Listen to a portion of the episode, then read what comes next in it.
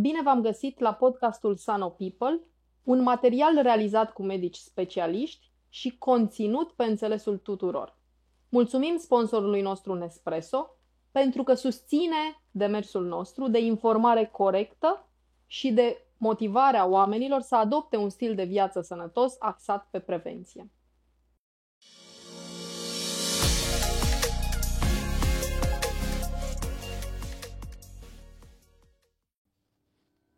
Bună ziua și bine v-am găsit la un nou episod al podcastului Sano People. Astăzi ne aflăm la Clinica Sana Med, partener SanoPass, clinica din București, și l-avem alături pe domnul doctor Mihai Comșa, medic specialist, diabet, nutriție și boli metabolice. Domnule doctor, în primul și în primul rând, de ce ați ales această specializare? Pentru că e destul de complexă, deși dacă vorbim de diabet și nutriție nu pare ceva, pare de oarecum țintită, însă e complexă, se atinge toate patologiile pe care le avem și intervențiile făcute de acum, de vreme, la nivelul acesta prelungesc speranța de viață și calitatea vieții, atât pe termen scurt cât și pe termen foarte lung, și sunt oarecum cruciale în zona de boli cardiovasculare, motiv pentru care cumva atingem toate celelalte patologii. Prin și domenii în continuă dezvoltare, apar molecule noi, medicamente noi care cresc calitatea vieții, permit protocoale din ce în ce mai complexe de asocieri și atunci, da, e o specialitate în continuă creștere ca și informație, ca și zonă de știință într-o dezvoltare și un domeniu provocator în sensul acesta. Ne-ați, ați pomenit deja bolile cardiovasculare. Da.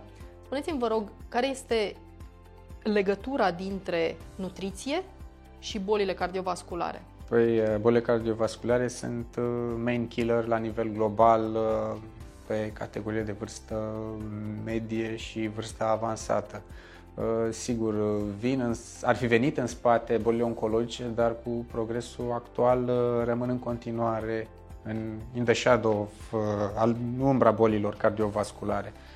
Uh, și atunci uh, orice intervenție în diabet uh, vizează și mai ales în diabetul de tip doi, că aici vorbim, majoritatea populației se confruntă cu diabet de tip doi, care asociază obezitate, dislipidemie, tablou clasic când ne gândim la un pacient cu diabet.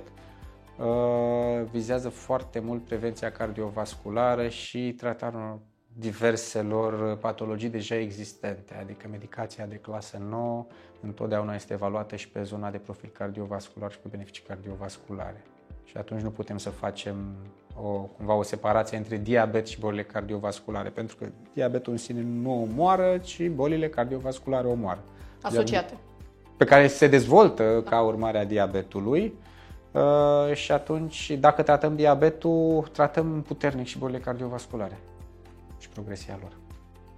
Am discutat, ne-ați pomenit deja diabetul, ați pomenit bolile cardiovasculare. Da. Ce alte patologii ajung în cabinetul dumneavoastră? Dislipidemii, steatoze hepatice, alte tulburări metabolice, hiperuricemii și, desigur, obezitatea, care intră, este o boală în sine, dar e cumva corp comun pentru diabet, pentru boli cardiovasculare. Cumva ele sunt interconectate. Iar obezitatea, din nefericire, joacă un rol central între acestea. Există și pacienți care nu au obezitate, dar aceia sunt puțini, încep să devină excepție. Sau suprapondere, mă rog. Cumva, ascultându-vă, îmi dau seama că acest fir roșu, între toate da. patologiile pe care le-ați enumerat, este ceea ce numim alimentație sănătoasă. Corect.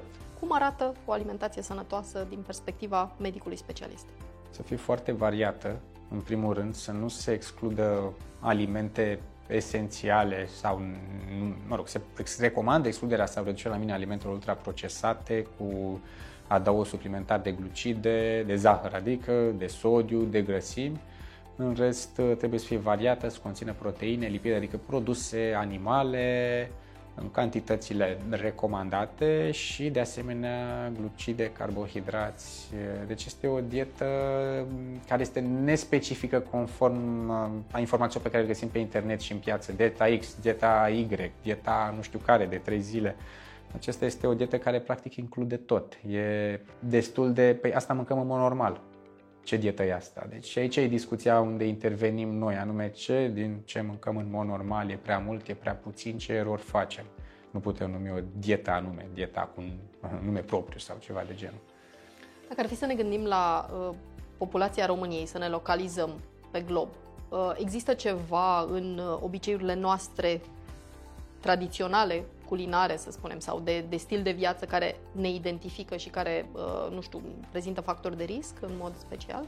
Uh, în a, ultimii ani, da, în ultimii ani se recuperează masiv, mai ales la copii, adolescenți și tineri, pe zona de glucide, sucuri, dulciuri, chipsuri și alte lucruri. Pe populația de vârstă medie și vârstă înaintată rămâne zona aceasta de produse cu multă grăsime, animale, carne foarte grasă, sodiu în exces are și la fel brânzeturi foarte grase.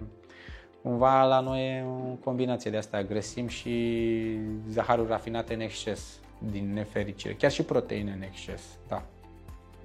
Deci nu putem spune că ne asemănăm neapărat cu vreo altă, suntem cumva în tablou acesta cu Polonia, Bulgaria, cumva regional. Zona, da, Europa Centrală și de Est, cam, e cam același tablou în regiunea aceasta. Care este impactul consumului de alcool în starea generală de sănătate?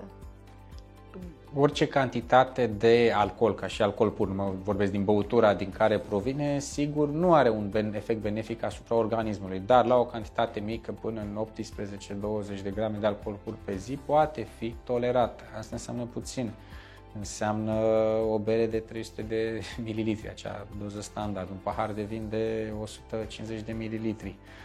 Uh, într-adevăr, alcoolul aduce calorii, calorii care nu intră în circuitul energetic, adică degeaba iau calorii din alcool că nu vei avea mai multă energie și totodată evacuarea lui, metabolizarea lui se face în ficat și un proces care duce la inflamație hepatică și steatoză și apare steatoza hepatică, o altă patologie extrem de întâlnită, mai ales la pacienți tineri, tineri însemnând de pe după douăzeci și cinci treizeci de ani, patruzeci foarte frecvent, care asociază diabet sau prediabet fără să fie obezitate, adică tabloul acela nespecific al pacientului cu diabet care e obez, e hipertensiv, aceștia au analize în general bunicele, dar steatoza hepatică. Și, mă rog, este și stilul de viață, program de somn și dietă puțin haotică și de aici avem această steatoză, care generează diabet, trigger pentru diabet. Cred că în mod tradițional, prezentarea la diabetolog s-a făcut... N-a fost neapărat o, o, o alegere, ci probabil că am venit recomandată. Absolut. Sau știam că am o predispoziție. Se întâmplă astăzi vreo schimbare? Vin oamenii în mod preventiv sau cu scop de prevenție în cabinetul dumneavoastră? Da, pentru că există acces la informație în a vedea care e valoarea. Își fac analizele de rutină, au diverse abonamente de la angajator și își fac un panel de analize, de screening pe toate pe cât, cât cuprinde acel pachet de... și au surpriza să găsească anumite lucruri. De asemenea, sunt trimiși anual de medici de familie și aceștia sunt orientați de către medicul de familie și, cum a zis și noastră, mai sunt aceștia care vin direct, care observă un parametru modificat, caută pe net o parte de informație, dar un lucru foarte bun, nu iau ei decizii terapeutice și dietetice direct, ci vin să consulte părerea specialistului pe temă ca să fie sigur dacă ok, să urmărească ceva corect, să nu... Toată lumea știe că internetul are multe informații bune, dar printr-un filtru incorect al citirii, vizualizării, s-ar putea să avem rezultate nefaste. Și atunci, aici ar fi... Apropo de uh, informația de pe internet, cred că toți, sau o mare parte dintre noi, cei care nu suntem medici și nu suntem de specialitate, am căzut în păcatul uh, vizualizării și urmării unei diete, fie ea oricare. Ne-ați spus deja câteva lucruri. Ce, uh, ce recomandări aveți? Să spunem, o dietă foarte la modă este dieta disociată. Ok, sună interesant. Ziua de proteine, ziua de glucide, ziua de lipide, ziua numai de legume. Cumva un individ care are o problemă cu alimentația nu își dă seama de niște erori și atunci un regim din acesta rigid, marțial, azi nu ai voie de chinel, îl face mai conștient de ceea ce mănâncă.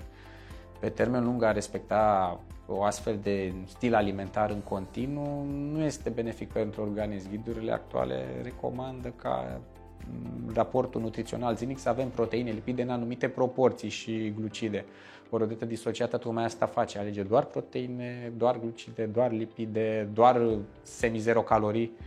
Sigur, orice dietă are succes din punct de vedere ponderal, nu vorbesc din punct de vedere al sănătății, dar din punct de vedere greutății, dacă aportul caloric este mai mic decât consumul individului respectiv.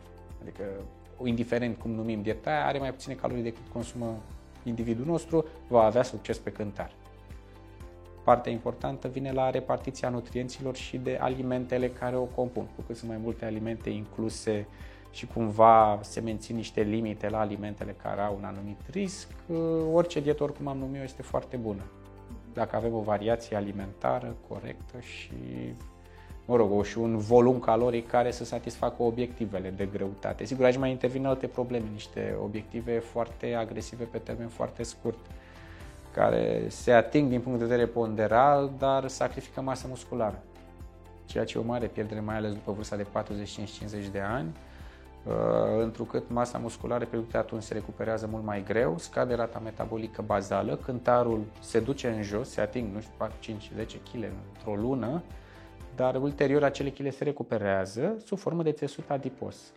Și capacitatea de a pierde acel țesut adipos scade pentru că s-a pierdut consumatorul principal, masă musculară. Și atunci asta e foarte important la un, o dietă, să ai niște repere despre anumite limite, cantități și stabilirea unor obiective realiste.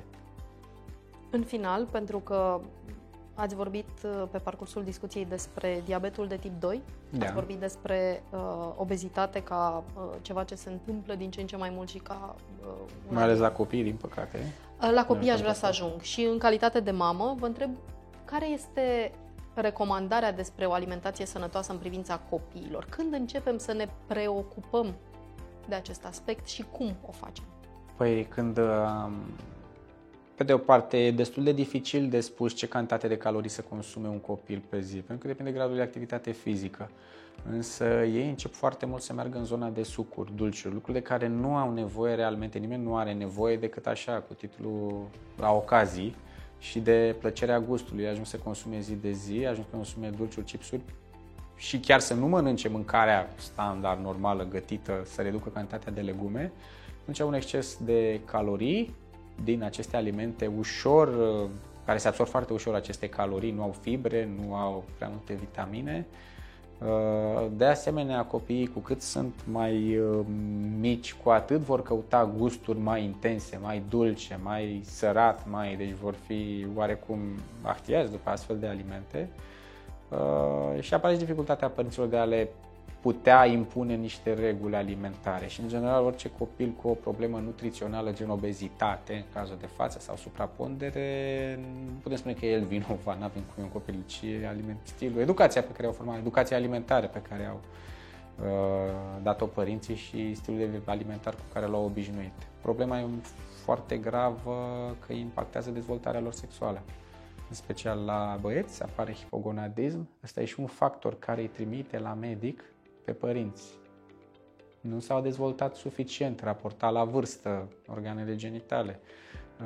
De asemenea și la fete apar tulburări menstruale, apare pubertate precoce, zone care vin în partea de endocrinologie și, din păcate, este foarte dificil de lucrat cu copiii pentru că, ok, poți să recomanzi cel mai logic și frumos regim, ideea e cine îl pune în practică și partea psihologică.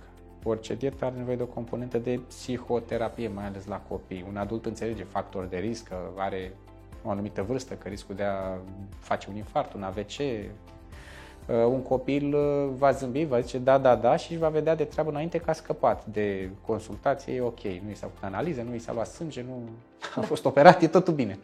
Și atunci partea asta intră în zona de psihologie foarte mult, adică e o chestie mixtă în care intră și nutrițion, diabetolog, nutriționist, endocrinolog și psihologul. Nu prea merge simplu. Și părinții sunt implicați în zona asta, trebuie implicați. Copilul singur degeaba i-a dus că pleacă cu o hârtie, poate să ieși de pe internet. Tot cam ăla e rezultatul. Domnule doctor, înțeleg din răspunsul dumneavoastră că atenția începe în prima zi și că este deja când începe diversificarea, da. Și când copiii pot fi niște șantajiști emoționali, acolo e o problemă foarte puternică, foarte da. puternică. și ușor, ușor lucrurile degenerează. Și cred că ține și de puterea exemplului, pentru că e foarte da, greu să da. îmi educ copilul într-o direcție. Pe principiu, dacă are dulciuri în casă, nu poți să-i zici nu mânca, că nu mai voi. Adică ideea e ce se găsește în casă. El poate să ceară, dar cere, cere, dar nu știu, asta e. Dar în principiu, în general, acești copii au la dispoziție în casă, li se impune o porție verbal-formal, însă ușor, da. ușor, puterea, ei sunt foarte persuasivi pe toate căi și atunci nu se ajunge la aceleași situații. Da. Dar, dar e dramatic pe termen lung, pentru că ajung să aibă evenimente cardiovasculare la douăzeci de ani, douăzeci de ani. Da. Domnule doctor, vă mulțumim foarte mult pentru aceste informații. Sperăm ca ele să ajungă exact acolo unde este nevoie și din ce în ce mai mulți oameni și în mod foarte direct din ce în ce mai mulți părinți să ofere atenția cuvenită acestui aspect. Vă mulțumim mult și vă urăm mult succes. Și eu vă mulțumesc.